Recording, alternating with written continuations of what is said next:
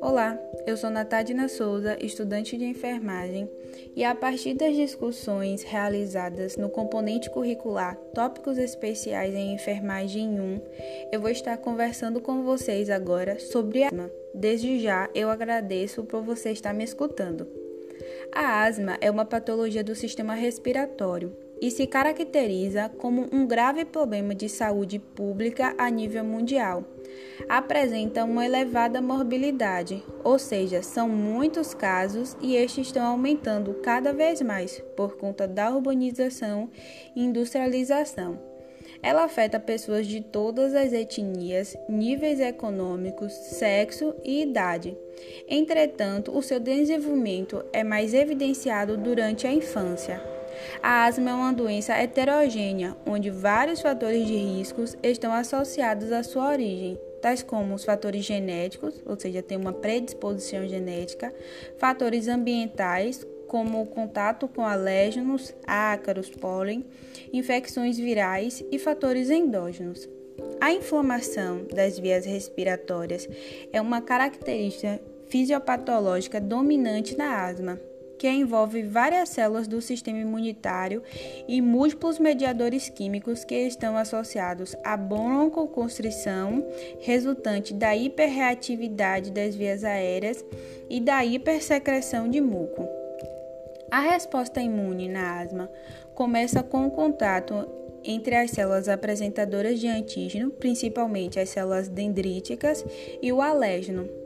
Essas células estimulam a diferenciação de células T virgem em TH1 e TH2. A interleucina 4, secretada pelas células TH2, promove a produção de IgE pelos linfócitos B. A IgE liga-se a receptores de alta afinidade em mastócitos e basófilos e irá permitir uma resposta imediata. Após esse contato, os mediadores liberados pelos mastócitos vão induzir o recrutamento e ativação de outros tipos de células do sistema imunitário, tais como os eosinófilos, macrófagos alveolares e as células estruturais. Estas células não só promovem a resposta inflamatória, mas também provocam a hiperreatividade, a broncoconstrição e a remodelação desse tecido respiratório. Agora vamos falar um pouco sobre o tratamento da asma. O principal objetivo no tratamento da asma é a obtenção da manutenção do controle dessa doença. Então, é realizado principalmente com duas classes de medicamentos: os anti-inflamatórios e os broncodilatadores. Os anti-inflamatórios suprimem a inflamação que estreita as vias aéreas e fazem parte desse grupo de medicamentos. Os corticoides, que podem ser inalados ou tomados por via oral ou intravenosa, os modificadores de leucotrienos e os estabilizadores de mastócitos. Já os broncodilatadores ajudam a relaxar e alargar as vias aéreas. Inclui, são estão inclusos nesse medicamento os beta-adenérgicos, que são tanto para o alívio rápido dos sintomas quanto para o uso a longo prazo, e os anticolinérgicos. Outros tipos de medicamentos que são ofertados e para, para alteração do sistema imunológico são chamados imuno, imunomoduladores e eles são usados algumas vezes por pessoas com asma grave, mas a maioria das pessoas não precisa dessa classe de medicamentos. Agora que já entendemos um pouco sobre asma e seu tratamento, vamos falar sobre é, a, a asma e a enfermagem.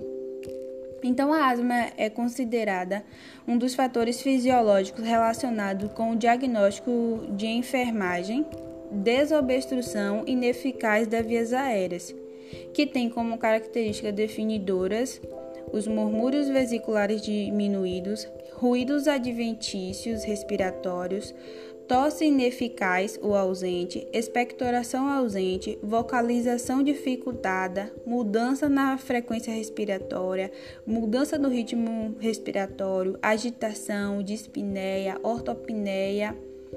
E também temos um outro diagnóstico que é o padrão respiratório ineficaz, que é caracterizado pelo uso da musculatura acessória, batimento de asa de nariz, dispneia, ortopneia, excursão torácica alterada, que é o movimento não sincronizado do, do tórax, e o diâmetro posterior aumentado. Existem outras características definidoras, mas eu citei apenas essas para a gente compreender um pouco.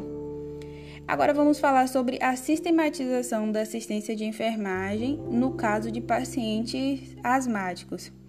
Então, é, consiste em levantar a história desse paciente e fazer os exames clínicos. Então, deve-se fazer a anamnese por meio de perguntas curtas. Deve-se também solicitar as informações à família, caso o paciente não puder informar. Então, ao obter o histórico familiar e, e os e precedentes de com, complicações respiratórias nesse primeiro momento, o, o enfermeiro vai realizar o exame físico rápido e, e, que é bastante relevante, que consiste em verificar a frequência respiratória, a frequência cardíaca, se o paciente está utilizando a musculatura acessória, se tem dispneia, o estado de consciência, o pico de fluxo respiratório, a saturação de oxigênio e a cor desse paciente.